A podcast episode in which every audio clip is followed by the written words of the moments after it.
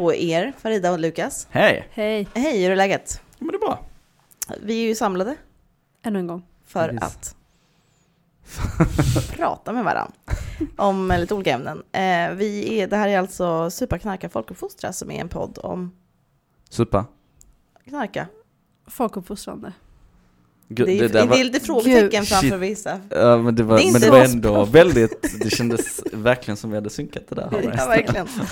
Eh, det blir ju ett samtal som kan bidra till uppklaranden och mer förvirring. Mm. Folkbildning. folkbildning och alla som vill är välkomna att delta med öronen. Vi kommer att bidra med språket. Eh, idag, jag tänkte börja för att lära känna er lite mer. Mm. Eh, vilka ni är liksom när ni inte kan någonting. Vilka vi är när vi inte kan någonting. Ja, Ja, Lukas, det är precis bra. Extremt obekväm brukar jag bli. Ja, okej. Ja. Eh, nej, men kanske inte när ni inte kan någonting, men så hur ni fungerar liksom när man diskuterar fakta som är lite sådär, ja, man vet inte riktigt. Ni får tre alternativ. Mhm. Är du en besserwisser? Är, är du motsatsen, alltså försöker vara helt clueless? Allt är också på engelska. Eller är du den här blandningen som jag tycker är kul, som jag själv, jag, har jag kommit på det här själv, eller äh, finns det här i samhället? En Är du Kerstin? Gesserwisser. En guesser wizard, alltså en killgissare. Ah, Ja, fast det här funkar över alla sorts eh, liksom, pronomen. Ah, ja, just det. Eh, hur är Mm. det? Hur är ni liksom i mötet med andra människor? När ni pratar om grejer överhuvudtaget då, Just kan man väl säga. Oh, svårt. Gud, det här är verkligen träna sitt, eh, Sitt inre jag. ja, sitt inre jag och när det också ska vara sent. Ja, men jag eh, tänker att jag är alla tre. Får man säga Ja, så? du växlar. Ah. Ja. Men att eh, jag känner igen mig alla tre. Är du ofta helt clueless? Nej, Nej, det där kan jag ingenting nej, om. där- nej, jag kan ju det mesta Ja, som är värt att veta. okej. Ja, jag hör vad det barkar. Så jag, så Jag- kanske mer lutar lite åt den andra. Men kanske mer än... Ja. Nej, men, Besserwisser är ju också väldigt jobbigt. Mm. Det är ju ingen som kommer säga det kanske, att man är det.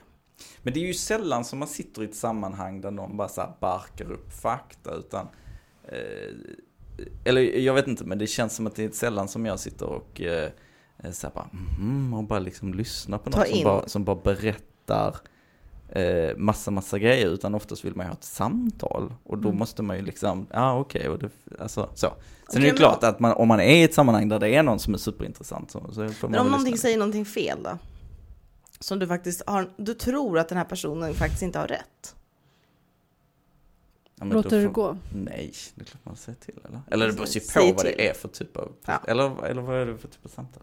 Nej, men jag, för jag Det är att- Farida som säger något helt som du egentligen, du det där har missuppfattat helt. Ja, då flippar jag bordet. bordet, akta.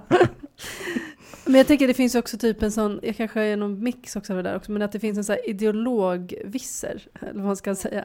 Att man liksom utifrån så här ideologi ändå, eh, för jag önskar Aha. att jag var mer av den två, alltså tvåan, för det är liksom en ödmjuk, nyfiken människa. Mm. Som man Fast alla... också väldigt förvirrad. Tvåan, vara var inte det förvirrad. besserwissern? Men det var clueless. Clueless, precis. Aha. För den, den kan ju vara lite så här, äh, för många gånger är man ju kanske, man sitter inte på fakta kring de sakerna, men Mm. då kanske man är lite, men man kanske inte helt så alltid, det beror på också vilka frågor det handlar om. Men Jag förstår man att det finns det här att så här, jag vet faktiskt jag känner inte till så mycket, vet du någonting? Men att Du vill bottna i ideologi, du Ja, vill ta avstamp i något. då är det ideologin som går till. Precis här, men vad, det här kan ju ändå säga någonting om ett visst beteende eller vad som helst.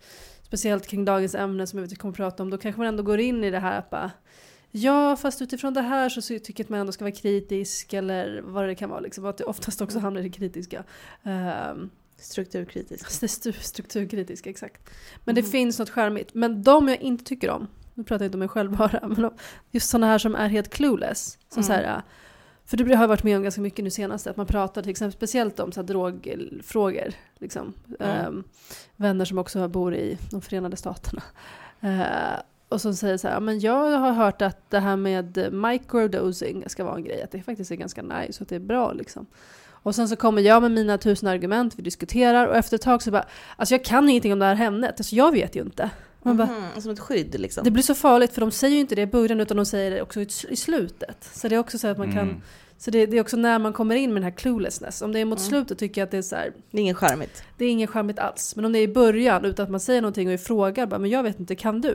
Mm. Då har jag respekt. Men är inte det där ganska naturligt? Jag Att man liksom, man har snappat upp någonting så här, man har läst i Aftonbladet eller någonting. och så Man vill "Ah, bara det ha en conversation kanske. Liksom. Det här verkar väl ändå bra liksom. Ja. Och så, så kan man ingenting visade sig sen. Liksom. Men jag tror verkligen det är jättevanligt. Så, så gör ju väl alla människor, tänker jag, kring det mesta. Att man Jo. Är formar sig en uppfattning på, på för, för lösa grunder liksom. Men jag, jag, jag är kanske också en som väldigt går, kan gå in ganska aggressivt i debatter kring vissa Mhm. frågor med mina vänner. Som just, jag ses ju som liksom den här ja, nykteristen som verkligen vill stoppa allt. Mm. Vilket jag inte är, men lite. Eh, så då är det verkligen, sätter man i det facket och man bara, har du satt dig med i det facket, då kommer jag verkligen representera det facket. Mm. Och Jag kommer leva bra. upp till dina förväntningar. Och då har ju inte de till slut, de säger bara, alltså till slut så är de helt ty- tysta bara, "Nej, jag, vet, alltså jag kan inte så mycket, ja men vad, vad intressant liksom. Så att jag, jag För att, få, kämpar. för att få tyst på dig igen. Ja, precis. som metod för tystnad. det. Det kanske det. Men hörni, idag, eh, jag ställer den här frågan för att jag ska försöka leda in er. Mm. Ni förstår mig. Sneaky. Vi ska ju ge oss in på främmande marker. Vi ska ju prata om lustgas idag. Det är ju ett, eh, ett väldigt trendande ämne skulle jag säga. Mm. Mm. Mm. Eh, Och också trendigt att, precis som du pratade om Farida, att tycka saker om Mm. utan att eh, riktigt, eh, för man vet inte vad, vad man ska, det finns ingen grund att liksom hoppa ifrån, tror jag. Många tänker. Och vi kanske kommer bidra till det även här. Mm. Men det känns ändå skönt att du kommer att sätta en hög nivå, Kerstin. Tack Lukas för förtroendet. eh, vi ska eh, rama in det här lite grann så att man vet vad vi pratar om. Det är så att, ska man säga att det kanske handlar om, liksom, eh, känner ni igen det här att det är liksom sensommaren, sommaren, där det har börjat pratas mer om Mhm. lustgas? Mm. Mhm. Kan ju vara väderberoende då. Att man inte började i vintras. Ja, alltså för mig är lustgas otroligt associerat med typ uh, uteserveringar. Mhm. Eller inte Är det därför? som man sitter så här käkar någon familjemiddag, men du vet så här lite, Ja, alltså på kvällen och Ja, det är sitter liksom och dricker öl och så, utekulturen. ja, och så springer det runt folk med patroner och ballonger och säljer liksom. Jag på har aldrig sett det. Vart äh, hänger jag? Alltså är det här, är det Malmö? Nej, men framförallt i Stockholm Ja, tycker jag har okej, sett ja. det. Men jag bor i Malmö, men eh, Du rör dig mycket i utelivet i Stockholm. ja, det vet jag sån Stureplans, Så som man eh, tänker du gör. Stureplans sociolit är jag. Nej men man säger ju med det att det liksom har ökat explosionsartat i somras. Användning av lustgas alltså. Och då pratar man just om unga människor Mm. i sådana här storstäder som vi ofta befinner oss i. Malmö, Ja. Stockholm, Göteborg, vem vet? Mm. Vad räknas mer? Uppsala? Osäkert. Eh, de använder ju då den här växthusgasen som det är. Eh, som jag själv fick använda under, jag har ju fött ut på två barn. Har det Mm. gått er förbi? Nej. Fött ut. Jag har dem i alla fall. Jag har också fött ut dem. Två barn. Du har producerat Jag, två producerar, jag har både producerat liksom, och eh, vad heter det, eh, fått dem att växa så att säga. Mm. Då har jag fick prova det här. Eller prova kanske man inte säger, jag blev erbjuden. Eh, och gjorde det. Eh, och då skulle man ju tänka på den här växthuseffekten som den har. Mm. Vart man åtsagd under förlossningen. Mhm. Alla fick ta sitt ansvar. Va, även i, det här, riktigt? ja, I den här utsatta Du vet inte om det situationen. här? Man måste andas ut. Man fick inte andas ut den i luften. Så att det var ju ingenting som jag direkt brann för kan jag säga under den här upplevelsen. Men eh, där fick man, eh, det är inte det vi kommer att prata om idag kan jag säga. Förlåt, min förlossning. Det tar vi ett eget avsnitt. eh, men jag tycker, tänker att det är lite kul att eh, tänka på vad det kostar. Jag läste en siffra i Stockholms stad, på Stockholms stad då, en av de här storstäderna. Mm. I somras då kom det siffror om att det kostar ungefär 240 000 kronor per månad att städa bort lustgasen. Att städa bort den? Ja, Hur gör man det? Ja, Eller vad det är massa patroner patroner, Jag städa bort den Mm. så? precis. Ah. Eh, det är alltså de här slängda som du snackar om Lukas, de här Mm. slängda behållarna och tuber. Från naturen tycker jag att det är kul att det står också. Jaha, så jag trodde det inte var för förlossningarna? Stureplan. Okej, Det är ute. Nej, det är förlossningstuber som är utkastade från Danderyds sjukhus, SÖS och Huddinge.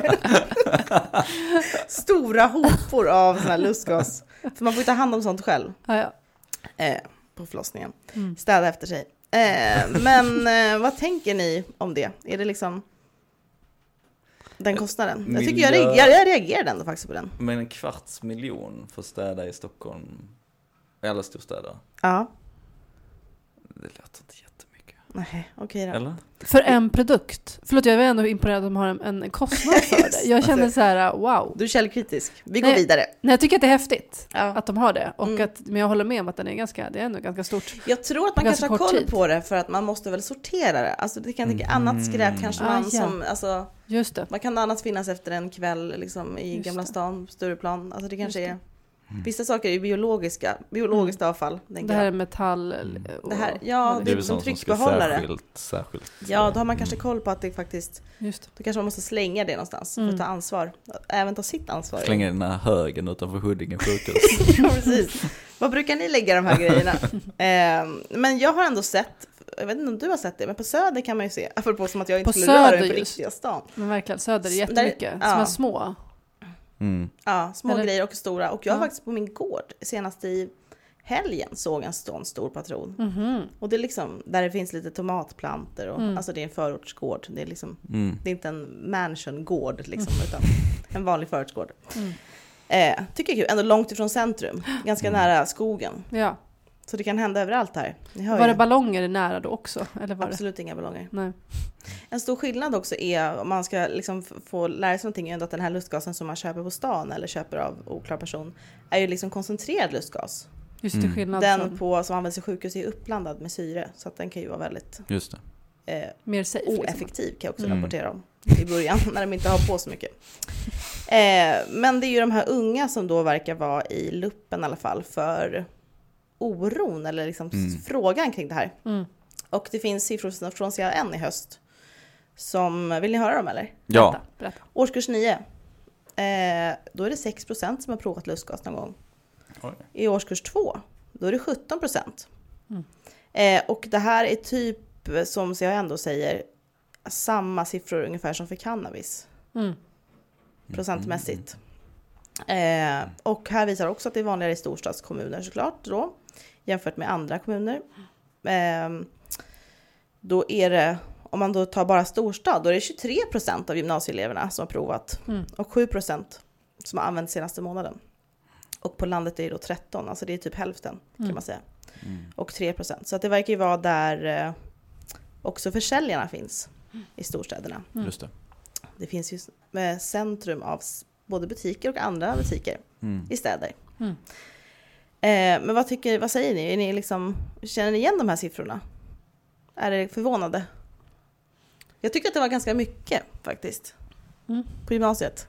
Ja, det har framförallt gått väldigt fort. Ja. Det är ju det. Mm. Alltså, det är ju, har ju verkligen slått till. Alltså, lustgas har ju funnits i hundratals år. 200 år. Ja. Men eh, det är ju först, eh, det är säkert att allt funnits någon som tyckte det var kul att Att få tag på liksom. få tag på och använda liksom. Mm. Men, men nu helt plötsligt så är det ju etablerat i, i samhällskroppen på något sätt. Liksom. Men hur, ja. Nej, men jag tycker det är intressant, för det är så här, en sak som en produkt som jag pratat väldigt mycket om tidigare och som där också har gått upp väldigt snabbt är till exempel snus. Men det vet man också så här, har marknadsförts, den här vita snuset har marknadsförts, Mm. marknadsförts ganska mycket. Mm. Vilket då påver, på- påverkar konsumtionen då naturligtvis och väldigt på kort tid. Men det här undrar man också, var har det kommit ifrån? Alltså hur, hur kommer, vart kom hypen ifrån och vad, vad, vad är det som har påverkat att de gör det? Precis. Ja. Man känner att det är typ lite främmande på ett sätt. Som, är, Mm. som är, känns typ samma inställning som jag har typ till TikTok-trender. alltså liksom att det är den målgruppen också. Ja, alltså där man pratar om i valet, man bara de här unga, vad gör, vad, vad får de sina idéer ifrån? Ja, Typ. ja, ja, Alltså det, det är typ så här just det. Det var någon på internet. som berättade att det fanns nya saker att liksom, påverka sig med. Vi är så, vi är så stora frågetecken liksom för dem och bara, men vad, vad, vi förstår Ja. inte på dem. Liksom. Men det känns ja. så klassiskt. Alltså det blir, blir, blir liksom It's all over again och nu är man själv där och bara det här med Beatles, ska de ha så långt hår? Nej men liksom man, det känns så himla daterat att känna den känslan. Kan det finnas liksom, är det för att man har dåligt koll på trender överlag som man har dålig koll på varför lustgas har blivit stort? Ja, för det finns ingen så här grundfakta liksom för, på, till varför det har blivit det. Eller är det liksom så här, vad klubbarna, eller så här, för jag vet att restauranger håller på med det. Och det kanske är så i och med att Det rökningen... tror inte är på den största liksom, Nej, det är, precis. Folk köper säkert, speciellt unga. online liksom typ. Ja, Nej men det är Webben. ju, webben. men om jag har förstått det, och nu är ju du som är lustgasmajster här, så nu kommer jag med, med, en, ki- med min kategori 3 Guesser eh, wizard. Guesser Wizard här. Men, men om jag har förstått det rätt, jag läste någon artikel i, i början på sommaren som Mm. Så, liksom, så började det ju med att liksom folk började sälja det just i krogmiljön, Mm. i nattklubbsmiljön. Alltså att det Mm. kom in liksom, nej men att folk liksom började gå runt med lite så här ballongförsäljare. Så att Ja. istället för att man sålde liksom heliumballonger så sålde man lustgasballonger. Så Mm. gick man runt på Medis eller Mm. någon annat ställe liksom. Och, och, och sålde de här ballongerna liksom. Eh, och det, det är klart man kan resonera kring vad som är hönan och vad som är ägget. Men det, det, det är ju intressant när någon produkt som är teoretiskt sett tillgänglig i 200 år plötsligt Mm. börjar användas. Och då tror jag det handlar om att det också blir liksom en fysisk och mental tillgänglighet. Mm. Och vem är det som står för den fysiska och mentala tillgängligheten? Jo, det är ju de som säljer produkten. Mm. Så jag tror att det, liksom, det här måste ju ha slått till när Mm. det fanns människor som insåg att det här är ju någonting man kan tjäna pengar på. Mm. Och så, är, ja, och så är det ju liksom, där fanns en latent efterfrågan som folk inte agerade på för att folk inte tänkte att det här var en grej som man kan använda. Och sen helt plötsligt så är det någon som kommer upp till en och erbjuder, hej vill du ha en ballong med lustgas som du kan... Mm. Det är inget olagligt det, det är det. inget olagligt, det är inte farligt, det är bara att köra liksom och någon tänker så här, ja men lustgas det är ju inte farligt. Och så, Men är det en Så. åldersgräns på att köpa det på något sätt? Alltså, eller är det bara Nej. kan vem som Det är helst helt köpa det? oreglerat. Ja. Ja. Det är det. I Sverige i alla fall. Det pratar jag mycket om industrin. mm. Vad kan det här vara för slags industri? Livsmedelsindustri? Kemisk industri. Det tillhör livsmedel eller? Ja, Mm. alltså det tillhör ju grädde liksom. Det är framförallt är det grädde. den kategorin? ja men det är väl till det va? Gräddindustrin. Nej men framförallt är det väl det. Sen är det väl också Ja. lite drivande på annat sätt, tänker jag. Det är ju en gas, eh, Mm. utan att kunna någonting om gaser. Men det kan ju ha en liksom... Det är en drivande effekt för att få sprutgrädde. Liksom. Precis. Ja, ju, alltså, men Ja. det är ju för att den är under tryck liksom. Mm. Ja. Men jag tror att det där den är väldigt stor, i så här grädd... Det är det jag framförallt. förstått, det är det stora. Restauranger har ju också Sen verkar inte finnas någon större liksom, industri som man tänker är liksom, typ som alkoholindustrin. Det känns som ett Mm. skrå liksom, Mm. Mm. som är till för rusdrycker. Liksom. Mm. Eh, men just de här återförsäljningsgrejerna är väl det som är det nya. Att det finns typ dels utan att ha sett det själv. Och jag kan inte, men jag, jag vill tänka mig att det är som food trucks för, Mm. för lustgas. Det är ju inte det. Säkert. Men det är väl liksom utkörning till Mm. där folk är samlade. Mm, mm. Alltså man erbjuder produkter där man ser att det finns väldigt många personer som är intresserade av att Mm. ha kul på något Mm. sätt. Och det här skulle kunna vara någonting man kan ha kul med. Mm. Och att det finns, jag hade ingen koll på att man kunde få det hemkört heller. Det, det hade jag dålig koll på. Men att, att liksom online-försäljningen verkar ändå eh, vara relativt stor. Mm. Eh, som allting i och för sig, allting går ju online. Ni vet ju hur det är. Just det. Centrumdöden. eh, nej men eh, det är ju inte klassat som en drog eller som narkotika eller som någonting förutom Mm. ett livsmedels, alltså livsmedels tjofräs. Mm. Mm. Men det är ändå giftcentralen som har hand om eh, liksom fallen. Det tycker jag är kul och som också uttalar sig i media Mm. att det är hur stort problemet har varit och det har de rapporterat om att det har ex- också ökat explosionsartat.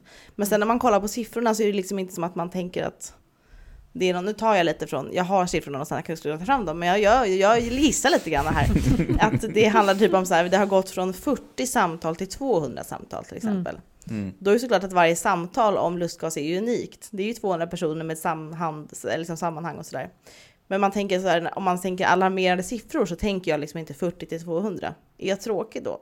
Alltså, Att det känns för lågt för att vara ja, alarmerande. lite grann. Ja. Men om man tittar på de här staplarna så har det ju gått från, jag vet inte, är 40 till 200, är det de riktiga siffrorna eller var det en Kerstin-gissning?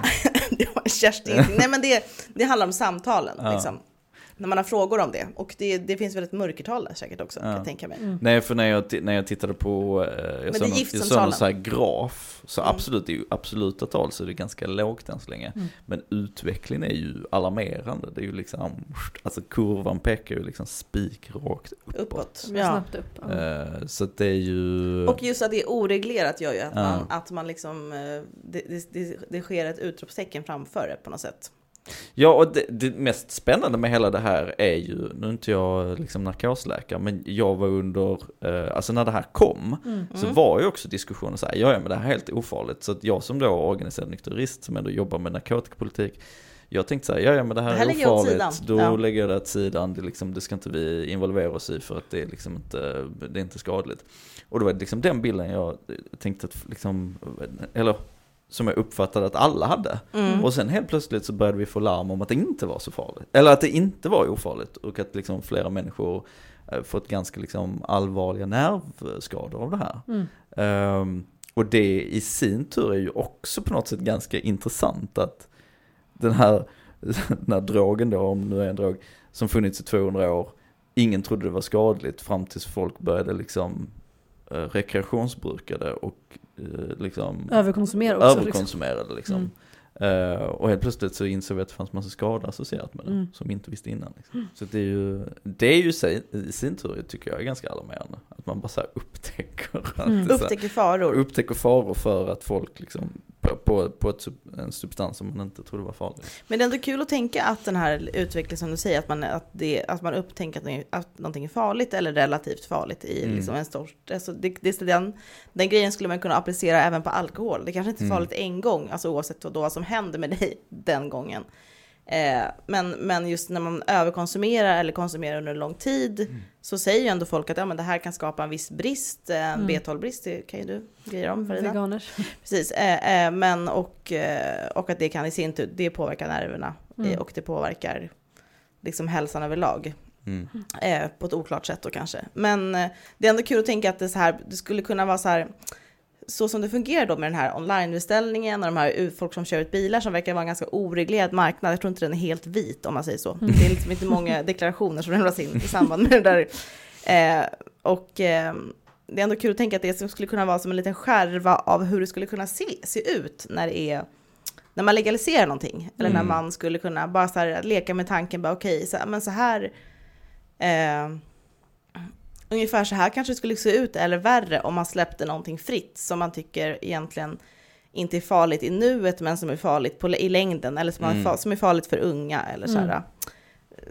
Jag vet inte, det, fin- det fanns något så här, inte kittlande, alltså något negativt kittlande i att tänka så här, bara, är, det här så, är det så här det skulle kunna se ut om man Just det. släppte grejer fritt? Liksom? Och då är det också en produkt som är ganska okänd och som inte så många använder än. Mm. Liksom. Och då undrar man hur skulle det vara i så fall med någonting som folk är jättegärna, jätte, jättegärna tar och som de kan Mm. betala pengar för. Då är det, jag menar, det, då, det står ju redan liksom industrier redo för andra typer av produkter. Så det, verkligen, det, det, hade, skrämmande att tänka liksom hur det skulle se ut. Sen tycker jag att det är liksom, alltså utifrån vad du lyfter också, så här, vad, vi vet ju också väldigt lite om, som, som också Lukas säger, så här, det, här är, det har inte använts så mycket som en reaktionsprodukt eh, eh så, så mycket som det kanske börjar göra nu. Och då undrar man ju, då, vad vet vi då om det? Vi vet kanske fortfarande inte väldigt lite om det. Som alltså typ att vara begynnelsen av en, en, en, en produkts liksom, beteende och också att så här, Många gånger när vi pratar om droger så är det så här, vi kanske kopplar det till beroende. Vad är det som skapar ett beroende? Ett rus som det här verkar ge, eller Mm. som det faktiskt ger, Mm. verkar ju då också skapa ett beroende hos människor. Som så här, att så här, det här, den här känslan vill jag åt igen. Den var Mm. så himla skön. Eh, sen så vet jag inte exakt liksom, hur det liksom me- mer ser ut på mikronivå. Liksom, eller i Det medicinskt, det medicinska. liksom. Mm. Liksom. Men att, att just ruset i sig verkar vara så kraftfullt för många. Eller att det är väldigt kort men ändå så då kraftfullt för en del. Speciellt för unga. Ja, det är ju super, liksom, både intressant men också så här, hur, hur ser vi på beroenden och på saker som är problematiska? Är det därför det, vi vill begränsa det för att det ger ett rus som, som verkar vara okontrollerbart för vissa och inte ohanterligt? Eller är det av, av andra skäl som man skulle vilja i så fall begränsa det? Men det, det, det är ju ändå väldigt intressant om vi nu skulle begränsa, nu, nu, nu är det väl någon utredning på gång här som ska Mm. snabbutreda det där har jag för Mm. mig. Och ehm, om man då landar i att säga, okej det här ska regleras, det ska eventuellt förbjudas eller i alla fall förbjudas för liksom allmän konsumtion utan tillstånd etc. Vad händer med konsumtionen då? Mm. För det är ju också ett argument för, liksom, för legalisering av andra droger, till exempel Mm. cannabis. Att det är så här, ja, ja, men de som vill bruka cannabis, de använder redan cannabis. Så liksom, för, förbudet har ingen effekt. Mm. Eh, och då är det Just bättre det. att vi jobbar på andra sätt. Mm. Så det här, är ju, det här blir också någon form av naturligt experiment. Om vi landar i att förbjuda det, kommer vi se en, en minskning av, av bruket då? Eller kommer det liksom ligga på ungefär samma nivå? Eller kommer det fortsätta gå upp? Eller Mm, vad, mm. kommer det ta vägen? Liksom? Just det, att göra det mindre. Mm. Det blir som en liten förstudie. Mm. Inte förstudie, det blir som ett experiment. Naturligt experiment. Vi pratade om att det har, man har ju ändå hört om att det kan leda till olika skador av, Mm. som är ganska små, som man Mm. inte vet, kanske också för att bruket är litet, det vet man inte någonting om. Eh, men jag tänker just det här andra som också man, som man tycker, eller som jag och ni också tycker är jobbigt med alkohol eller andra, alltså det finns ju liksom sekundära skador, eller finns det liksom att man Mm. hamnar, om man tänker, eh, alltså man hamnar i ett hjälplöst, hjälplöst tillstånd för en kort, Mm. här är ju en, en ganska väldigt kort och intensiv period. Men man blir ju ändå skyddslös, alltså jag tänker Mm. så här, det finns ju liksom det är klart man kan prata fara, substansfara. Det här kan innebära ett beroende för dig. Det här kan innebära att du eh, ja, men liksom får skador på din kropp eller åsamkar andra skada. Men här är det liksom så här, jag vet inte, vad gör det med, med någon som är framförallt då ung och kanske inte vet, vet vad ett riskuttagen eller kanske även vuxen då. då. Vad, han, vad, vad, vad, kan, vad kan man bli utsatt för när man försvinner i en minut eller Mm. två minuter Mm, eller 35 sekunder? Men jag tänker bara så här, om jag skulle hitta min 15-åring och göra, göra som jag har ingen 15-åring Mm. Din hypotetiska min hypotetiska kommande 15-åring. Nej men bara den känslan av liksom oro för vad de kan bli utsatt för som blir utslagen. Mm. Eh, för att det är liksom en, en utslagande substans som man får i sig. Den, Man Mm. försvinner. Alltså bara sexuella övergrepp, man kan bli rånad, man kan bli... Jag vet inte, de, de riskerna tycker jag är typ läskigare att tänka på när man liksom inte har helt på fötterna, förutom att man vet om att folk har blivit skadade, så tänker jag så här, det är de känslorna som jag tycker är mer jobbiga med alkohol också. Vad, vad, vad leder det till? och påverkar det andra i din omgivning? Liksom? Och hur påverkar det dig i din situation? Jag tänker att, alltså, och dessutom eftersom att jag läste också de här siffrorna från CAN och där visar det sig också att de som använder sig av lustgas också i högre utsträckning använder sig av både cannabis och alkohol och, och tobak. Liksom att det är, alltså använder man sig av de, de andra ANDT-beämnen, eller man ska säga, då, då löper man högre risk att man också skulle använda sig av, av lustgas. Så det är inte det här som ibland också en del kan tänka att, så här, ja, men, ja, men det, att det skulle ersätta någonting annat utan nej, men det är bara ett komplement och man håller också på med det andra. Så tänkte att man, då, då har man en ytterligare en sak när man har en tråkig fredagskväll. Jag såg någon video med en ung tjej som sa att vi är uttråkade så vi håller på med det här. Mm. Eh, Och det är lättare för dem också dessutom få tag på det jämfört med annat. Men liksom, Mm. man kanske är 13, börjar med lustgas. Alltså nu låter jag verkligen som en sån här gubbe som har inkörsport. Nej men låt säga att det finns det liksom. Ja. Och så håller man på med alkohol också. Och så blandar man upp det med lite cannabis någon gång och så tar man snuset och, och röker cigaretter. Mm. Alltså det är liksom ett komplement redan. Så då känner man ju den här 15-åringen, men den får ju aldrig komma ut känner jag. Den här världen börjar bli farlig liksom. Gud vad jag låter hemskt. Men alltså förstår du vad jag menar? Alltså det blir ju värre också utifrån den risken. Att, man, att det inte bara är någonting som personer, unga människor som annars är rädda för det här andra illegala eh, skulle hålla på med. Utan att det är någonting som, som är liksom ett riskbeteende som, som personer som redan använder sig av andra riskprodukter eller, eh, och beroende och eh, illegala produkter också använder det här. Eh, och det gör mig ju liksom ännu oroad i det. Men hur svårt tycker ni, alltså, måste man då som, som du beskrev då, innan att ni kanske la, att du bara känner att jag lägger den här lustgasfrågan åt sidan eftersom det verkar inte finnas, det verkar inte så problematiskt att man behöver Mm. ta i det, i frågan. Men det är ändå kul att för, försöka liksom, finns det någon så här tvångs, eh, liksom, känsla att man måste tycka om saker som ger ett rus? Som nykterist eller som nykterhetsorganiserad, att det liksom finns det en, eh, behöver man förhålla sig till saker som ger ett rus? Om de är lagliga?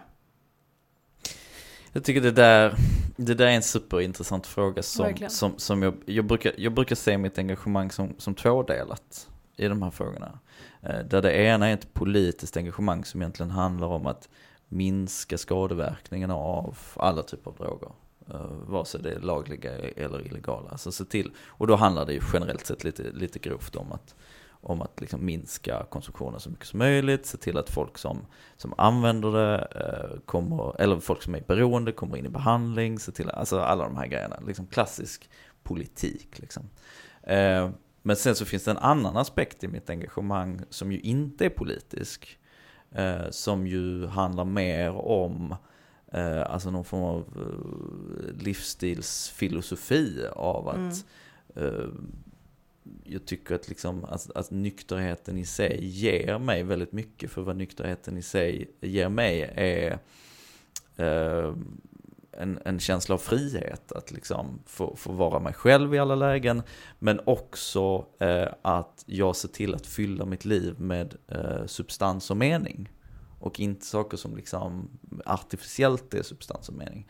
Det är inte på något sätt en politisk kamp, men, men det är ändå liksom någonting som jag gärna liksom för samtal om i sammanhang. För att jag tycker att det är, en, det är liksom en faktor som, eh, som eh, liksom ofta går förlorad i, vad ska man säga, en mer allmän liksom, filosofisk diskussion i samhället. Det betyder inte att jag vill använda politiska medel för att liksom, föra den kampen. Men, men för mig så skulle jag så här, jag skulle ha svårt att tänka mig att IG Tento till exempel, även om vi kanske inte skulle agera polis, politiskt i lustgasfrågan, såvida inte problemen blir ännu större. Mm.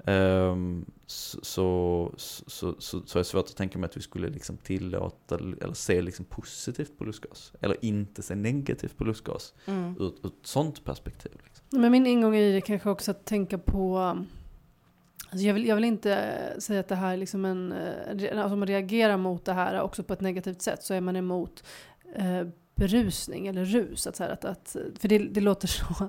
Dels låter det väldigt tråkigt att man är en tråkig person kanske. Men att det, det handlar också om de negativa aspekterna av det. Och ju mer man känner till dem, ju mer man kan vara negativ mot någonting. Ifall det bara var så att, att det här gav ett trevligt rus och det har inga skadliga effekter och det är någonting som eh, du inte liksom heller blir beroende av. Du kan göra Mm. lite grann någon gång och så. Alltså det, det, det blir en helt annan debatt kring det. Mm. Men är det dessutom någonting som har miljöaspekter, det finns liksom både metallerna och utsläppen kring det, eh, ballongerna dessutom, eh, men också självaste användningen av det. Eh, då, då blir det en helt annan fråga för mig kring hur jag ska se på den och varför den, eh, om den ska vara laglig eller inte, eller liksom hur den ska regleras. Så att, att då blir det en viktigare sak att reglera. Och dessutom var det en väldigt intressant grej som jag just hörde från en, på någon intervju med en ung person som då hade liksom kommit till skada och nästan höll på att dö för att Mm. hon konsumerade det här väldigt mycket. Eh, och hamnade på, på akuten för att hon mådde så dåligt. Eh, och då sa hon själv att hon bara, ja men dels så beskrev hon ju det här just att vi är så uttråkade, vi har ingenting att göra så att därför höll vi på med det här. Hon beskrev också att hennes vänner som inte höll på med det gick ifrån henne så att hon liksom bara hängde med lustgaspersoner Mm. som höll på med Mm. lustgas, vilket också är väldigt speciellt. Och dessutom så um, beskrev hon att, så här, men vadå, det här är ju lagligt.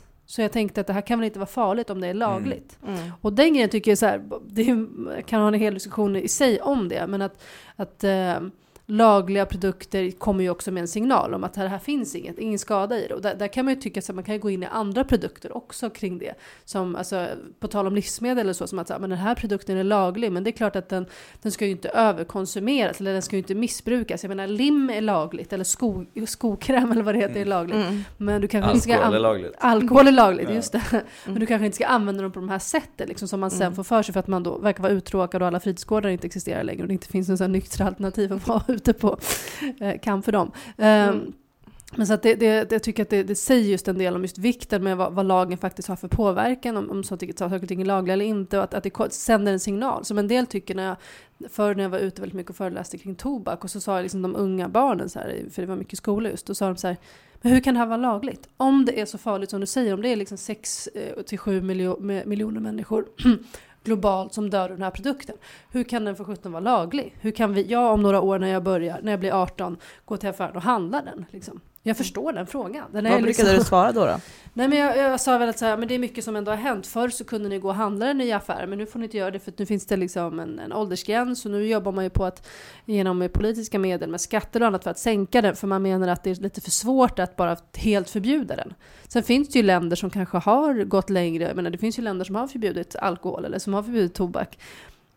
Och de ses ju som väldigt, eh, vad ska man säga, eh, ses som diktaturer och eller, Mm. också är en del.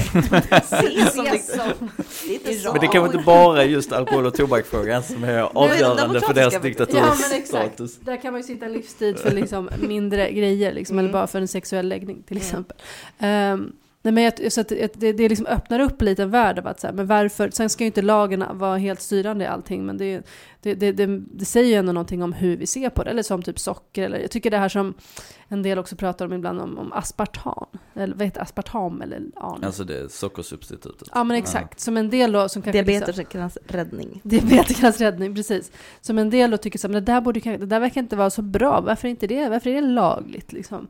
Och samtidigt som så här, socker är så mycket värre, men ingen verkar liksom, som då en del har försökt reglera eller så, som jag kan tycka ändå där, det, det finns en legitim diskussion att ha kring så här, hur mycket liksom, socker får man ha i läsk eller sånt som vi vet påverkar barns liksom, ohälsa Mm. som man använder väldigt mycket. Den diskussionen har vi inte eftersom att det är ett livsmedel och så, att det, det, det är liksom lite okej. Eh, och då ser man ju som sagt, och det finns ingen, liksom, det är inte olagligt. Sen är det väl, finns det väl åldersgräns för vissa av de här produkterna kanske med, vad är det, med eh, Energidrycker. energidrycker Men och det är sådär väl- liksom. Ja, men det är ju en väldigt specifik produkt. Precis. Ja, men så jag tycker att lagdiskussioner påverkar det väldigt mycket och också att eh, ehm, hur skadligt det är eh, utöver bara att det är ett rus. Det blir liksom bara fel om man bara hamnar i rusdiskussioner och bara Mm. eh, och då skrattar bara de här liksom, liberalerna åt en och säger att så här, men gud ni... ni Apropå Liberalerna. ja, Det är ju de som är i Stockholm. just det, precis. Apropå hur, hur, hur reagerar man mot det här äh, rent Mm. politiskt då? Mm. Ja. Så har ju Liberalerna i Stockholm, som i och för sig då inte kommer sitta kvar vid makten Mm, nu, eh, vill gärna införa ett försäljningsförbud mm, på natten mellan 22 och 6. Eh, 00 alltså, 06.00, inte 18. Mm. Eh, och att det ska gälla liksom allting, allting som, allt som sker, all försäljning. All ändå- försäljning av allt. Ja, alltså det handlar Totalt om emser, det handlar om Alkohol ska choklad. försäljas, men inte just... Nej men jag tycker ändå det är kul att, att liksom det är från någon form av liksom samhället reagerar och då är det så här, i Stockholm är det då Liberalerna som har tagit ton för Mm. hur, för att någonting, någonting måste göras. Mm. Alltså det är ju den känslan, så här, bara, okej, men någonting måste göras, så här, så här kan det inte fortsätta, vi behöver, behöver ta ett ansvar. Om man tänker liksom, nu är ju Liberalerna och Liberalernas ungdomsförbund inte samma sak, Mm. men där har ju de två ganska olika liksom, ingångar i vad som, vad som kanske borde erbjudas till och med till Mm. alla. Mm. Och vad som då... Jag vet inte, men det blir, det, det, jag tycker bara att det, det säger någonting om, om, om, om när saker kommer tillräckligt nära. Jag tänker typ att han, jag lever mig in att han har barn, att han har, jag vet inte, han ser det här påverkas liksom i sin... Han Jan Jönsson. Jönsson som Ja. var... ja. Vad hemskt. Så det kan, han behöver absolut inte ha det för att förstå någonting. Men jag menar, att så här, när saker kommer nära och man ser någonting liksom skölja över en så måste man Mm. reagera Mm. oavsett liksom.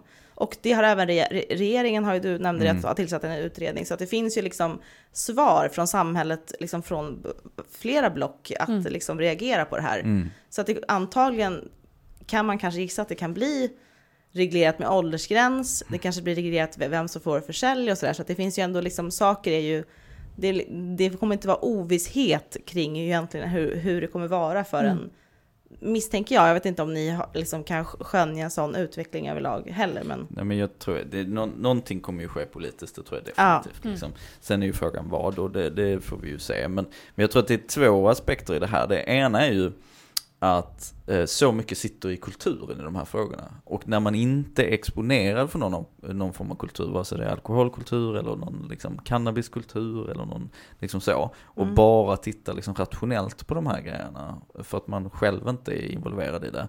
Då är det ganska enkelt att se vad som är den rimliga vägen framåt i många liksom, drogpolitiska frågor, vare sig det handlar om alkoholpolitik eller narkotikapolitik eller vad det handlar om. För Mm. att man ser liksom skadorna utifrån och tänker att det här är inte bra, folk, uh, folk får illa, det här måste vi lösa liksom. Och sen den andra aspekten i det här, just att det är intressant att det är just Liberalerna i Stockholm som har fört upp det och Jan Mm. Jönsson, för att det tror jag också är någon form av liksom uttryck för vad som, liksom den eh, liksom politiska strid som sker inom det partiet där den här frågan nog är ganska mycket liksom där man kan se skärlinjerna så att säga. mm. För det finns väldigt tydliga liksom två falanger i Liberalerna där den ena är liksom, vad ska man säga, de är, alla är liberaler men de, är ju, de har ju olika utgångspunkter. Där en utgångspunkt är vi tror på liksom marknadskrafter, vi tror på individuell frihet och därför inser vi också att vissa saker måste regleras. Man är mer socialliberal då, eller liksom en man är libertarian. man, liksom. socialliberal kan man Mm. väl kalla det. Mm. Eller bara att man inser att marknadskrafterna är positiva i liksom 90% av fallen. Men när Mm. det kommer till vissa produkter så har vi liksom som, som människor, så är liksom en- marknaden inte anpassad för att vi Precis. ska liksom kunna hantera det. Mm. Ehm, Eller för unga liksom. ja, eller för Mm. unga eller vad nu Barn. kan handla om. Liksom. Mm. Och sen så finns ju den här, eh, ja, om jag får vara lite raljant, den lite mer infantila synen på frihet och liberalism. Som, som bara är såhär, ah, släpp allting fritt, bla bla bla. Så. Mm. Eh, De fick den- till och med en röst. den, ja, de fick till och med röst. Mm. Eh, och de är ju desto starkare i ungdomsförbundet. Så, Ja. så, att, så att det är väl med, alltså, bara, alltså liberal och tr- historiskt sett och även idag har ju ofta varit otroligt starka förespråkare för en restriktiv hållning oavsett om det gäller alkohol eller narkotika eller vad det kan Mm. handla om. Mm. Just för att man har sett det liberala värdet i det. Och Mm. man har argumenterat utifrån en liberal, ganska djup liberal, eh, liksom ideologisk stå- stäng, ställningstagande snarare än utifrån någon form av liksom pragmatism. Liksom. Mm. Men sen tycker jag att, så att reaktionerna på det här blir ju tråkiga lite på, på tal om en kommentar jag själv sa. Jag kommenterar mig själv här, mina Mm. egna uttryck. Ja. Nej men att, att, eh, att det bara ska vara så här, ja, men gud det här är inte bra, då måste vi reglera det. Men istället också tänka på, men varför gör folk det här? Vad är det de vill åt? Var, var, varför håller de på med det här? En ung person i en intervju säger att vi är uttråkade, så vi Mm. håller på med det här. Sen kanske liksom, vi kommer inte kunna ersätta alla ungas uttråkning. Det Det kan är vara liksom en en del stor av... grej. Mm.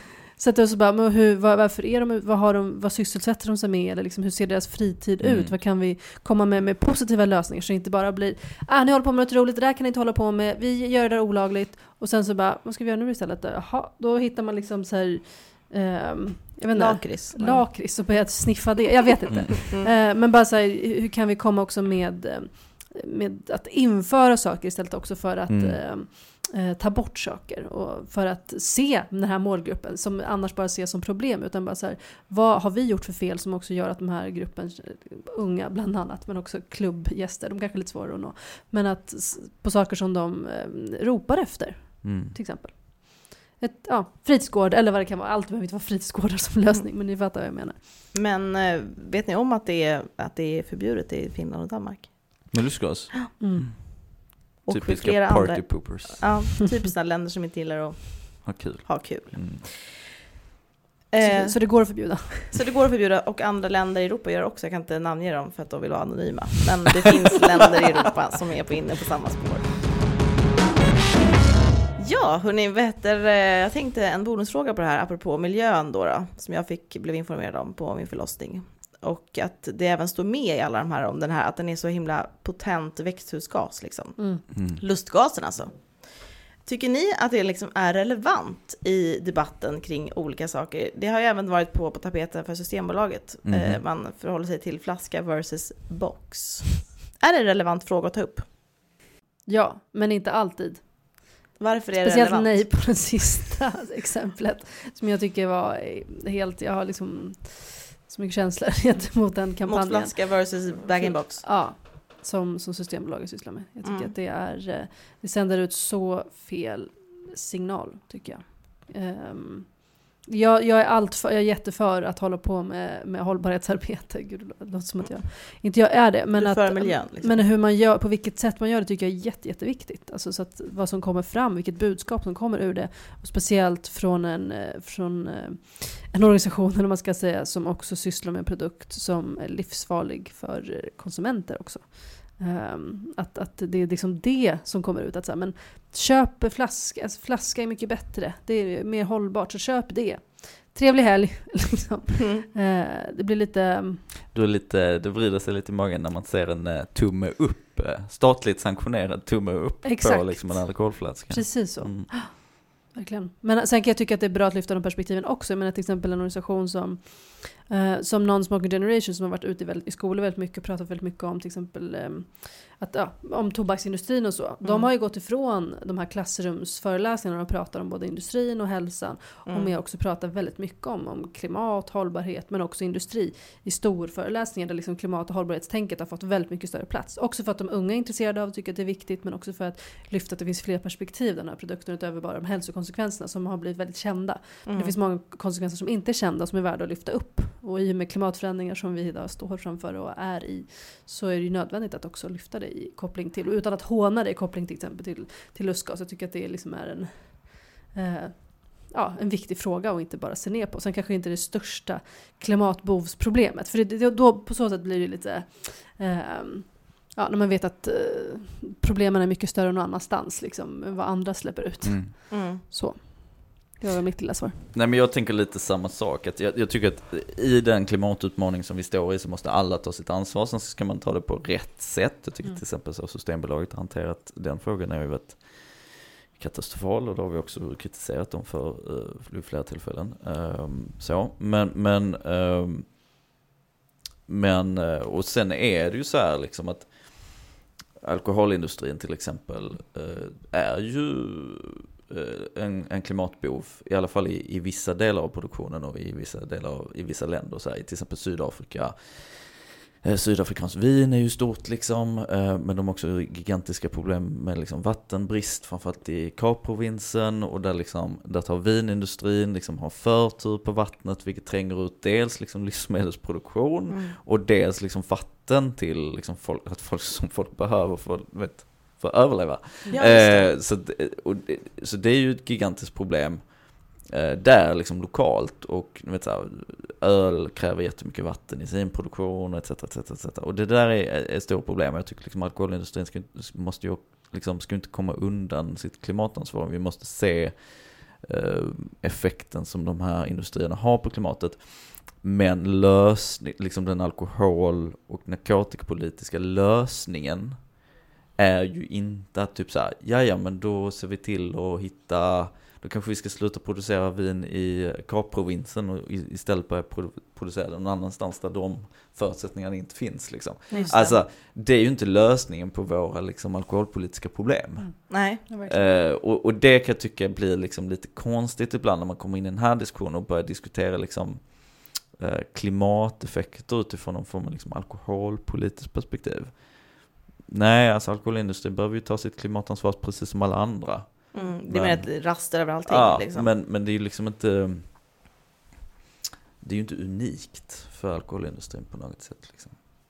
Eh, på, det, på det sättet, tänker jag. Där till exempel också, eh, i och med att jag är väldigt kunnig i alla fall kring to- tobaksprodukter. Jag menar där, det finns ju, jag tror att, jag vet inte om det finns, eller lite sämre på det, men typ om det finns fair trade-vin, finns det?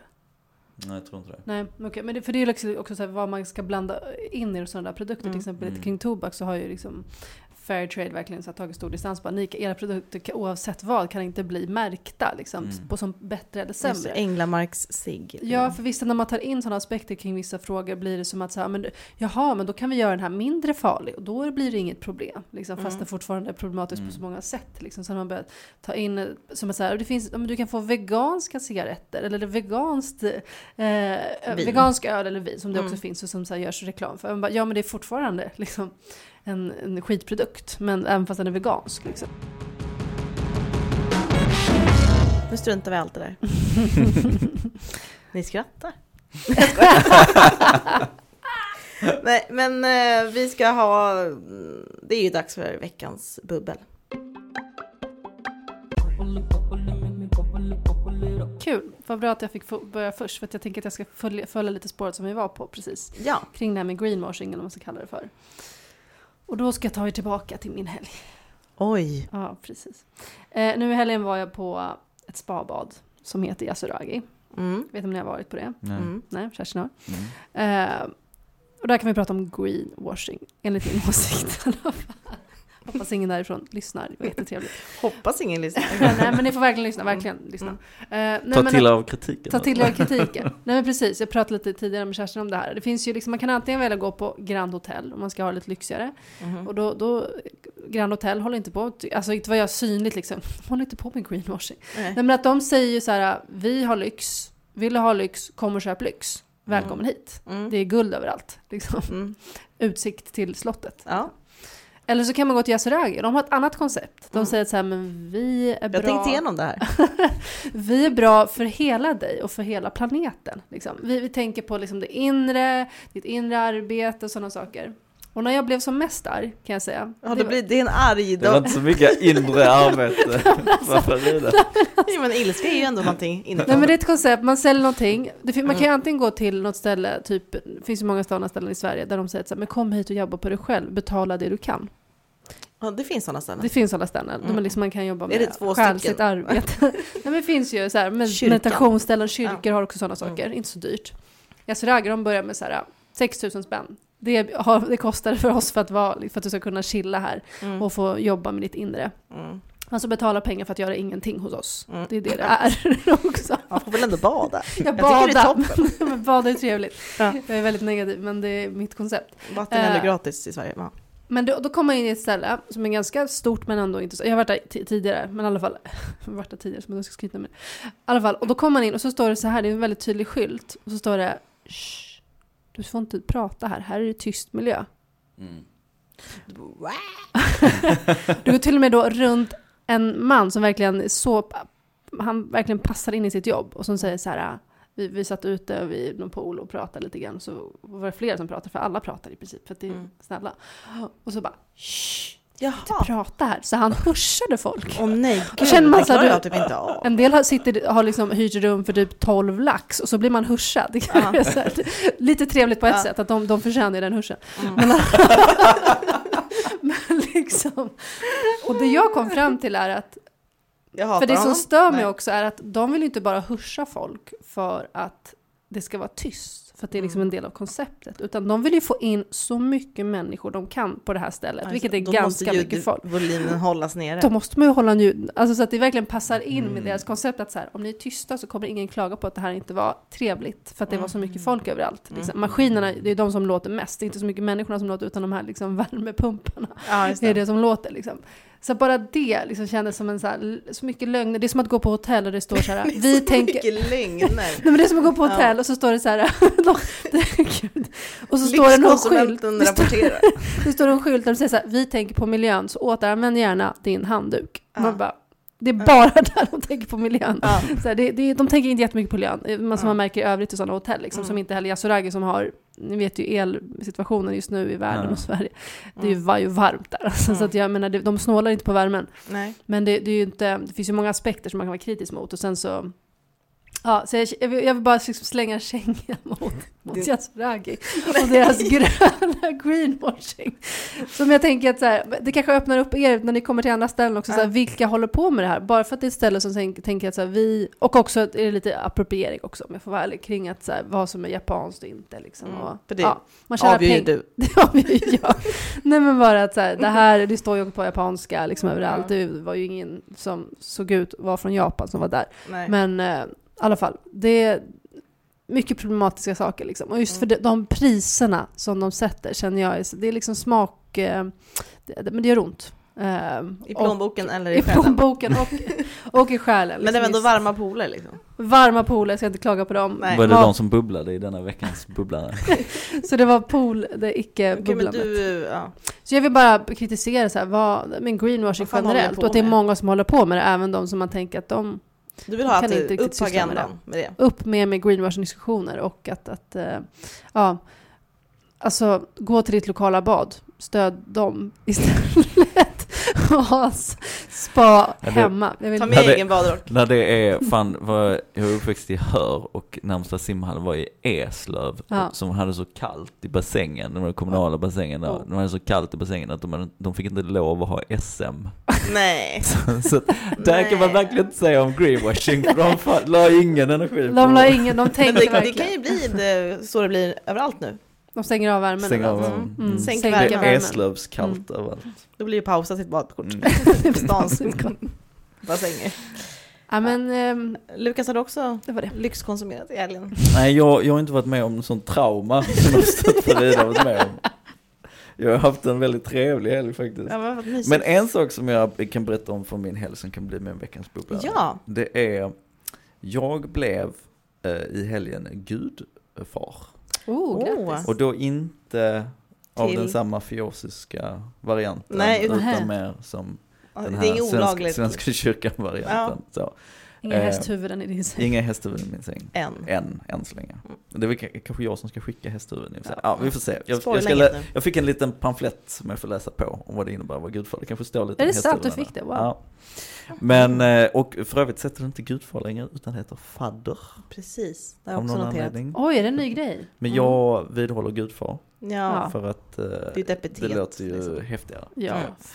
Eh, jag, var också, jag är också varken döpt eller medlem i Svenska kyrkan. Mm. Så du var där Så- och syndade Så säga. rent tekniskt sett så fick jag inte ens, Du alltså, far. jag fick egentligen inte ens röra barnet.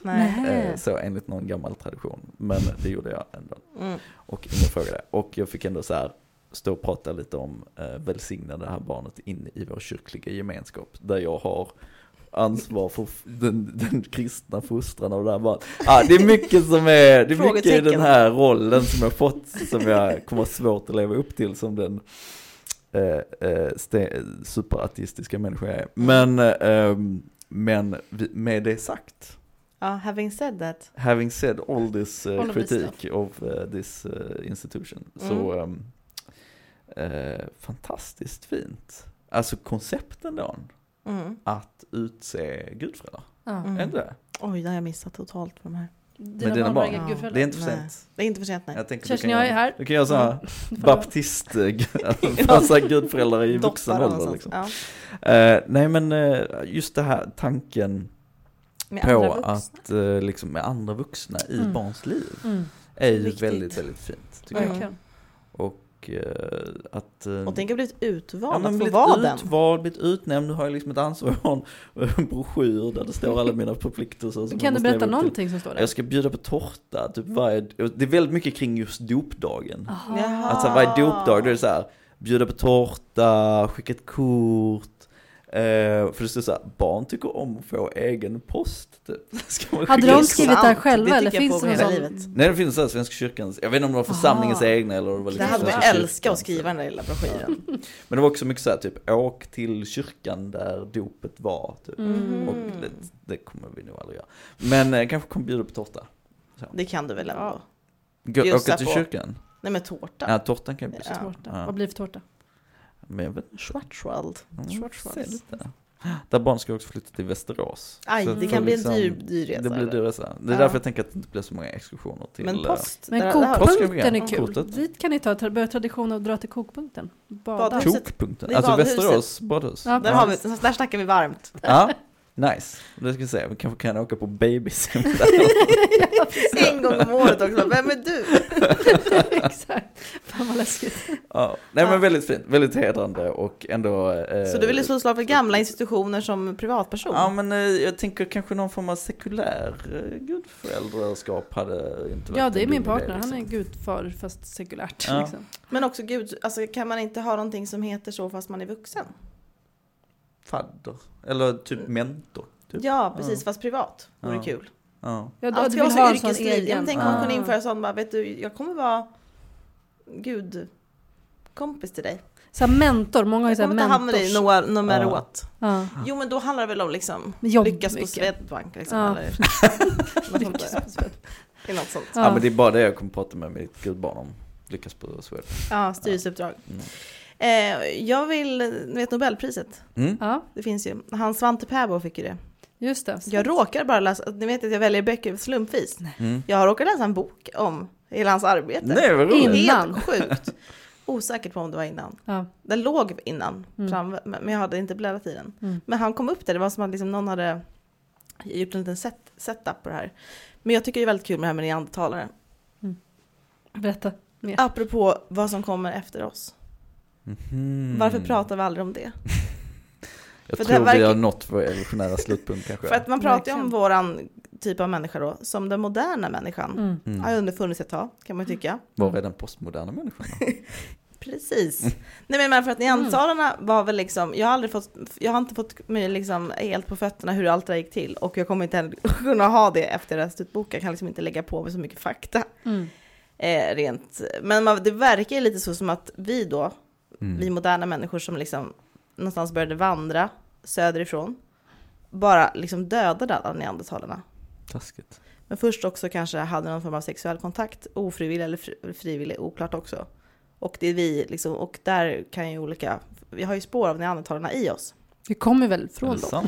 Vi kommer kanske inte ifrån Nej, dem, vi utan inte vi det. har liksom eh, på något sätt, någon har legat med dem på något sätt. Och fått lite mer fruktsamma barn som står pall och för Mm. vissa sjukdomar också står sämre pall för andra sjukdomar. Mm. Mm. Men det är bara någon liten procent i oss. Men just den här utrensningen av neandertalare var inte jag beredd på att, att man har gjort. Mm. Men det kanske ändå var så det gick till. Eh, och jag bara undrar, kommer det komma en våg av liksom postmoderna personer? Och slå Mm. ihjäl oss? Nej men, jag, bara, den, Så bra fråga. nej men det perspektivet tycker jag ändå är kul. Vad hade de tänkt om oss? Mm. När de kom vandrande norrifrån någonstans. Från någon isflak som vi inte visste fanns. Isolera, för det, evolution kan ju bara uppstå Hända. när, det, när en population separeras från en annan. Ja, men har jag tänk om förstått det, det som. Så Ja. det måste vara en sån här isolerad by typ eh, i norra Norge typ. Ja, Som aldrig någonsin. ja. De, Så liksom, börjar de vandra. de har blivit... börjar ha sexuella kontakter med oss. Frågan är om vi de dödar oss. dem eller om, vi, om de dödar oss. Ja. Om vi inte ens tillåter Nej, det men nya liksom att den, komma. vad hade hänt om man liksom fått fortsätta att utvecklas? Vad hade, Mm. Men är det slut men nu? men då så tänker jag jag- bara, är det här, is this it? Är, det här, är vi den moderna människan? Det kan vi inte vara. Om jag förstår min evolution rätt så måste ju en population separeras från en annan Mm. och sen aldrig beblandas, alltså under liksom det, många, det. många, många, många generationer. Mm. Och det händer ju inte längre. Det Liksom. kommer inte hända. Globaliseringen, det är därför man ska Globalisering bekämpa. och Mm. inte ens globalisering, bara det faktum att typ så här, Alla även kan på, för tusen år sedan så bytt, alltså folk flyttar ju liksom mellan byar och Mm, alltså mm. Mm. det hände ju även om det var mindre vanligt än idag. Liksom. Ja. Så att det går bara inte längre. Liksom. Men i fantasin. Men i fantasin, kul. Det är sådana böcker man hade när man var liten. Man kunde se så såg vi ut och så här, var apa så här och så här. Liksom den Ja. här. Mm. Och sista Trappan. steget är då vi bara. Och så vi. Och så finns men det är spännande tanke att tänka. ja, vad hade, vad hur hade de sett ut? Ingen aning. Hur stora hade de varit? Hur lite små hade de varit. Mm. tror de hade varit mindre känsliga för slag mot smalbenet. Och kramp. Känns, ja, känns som Lilltån. hade inte... stora brister De hade inte haft håll när de sprang. Åh gud vad skönt att slippa det. Konstig grej. Okej, men eh, vi är på återhörande. Tack för Vi idag. hörs. Tack för idag. Tack, tack. Hej då. Hej, hej. Hej då.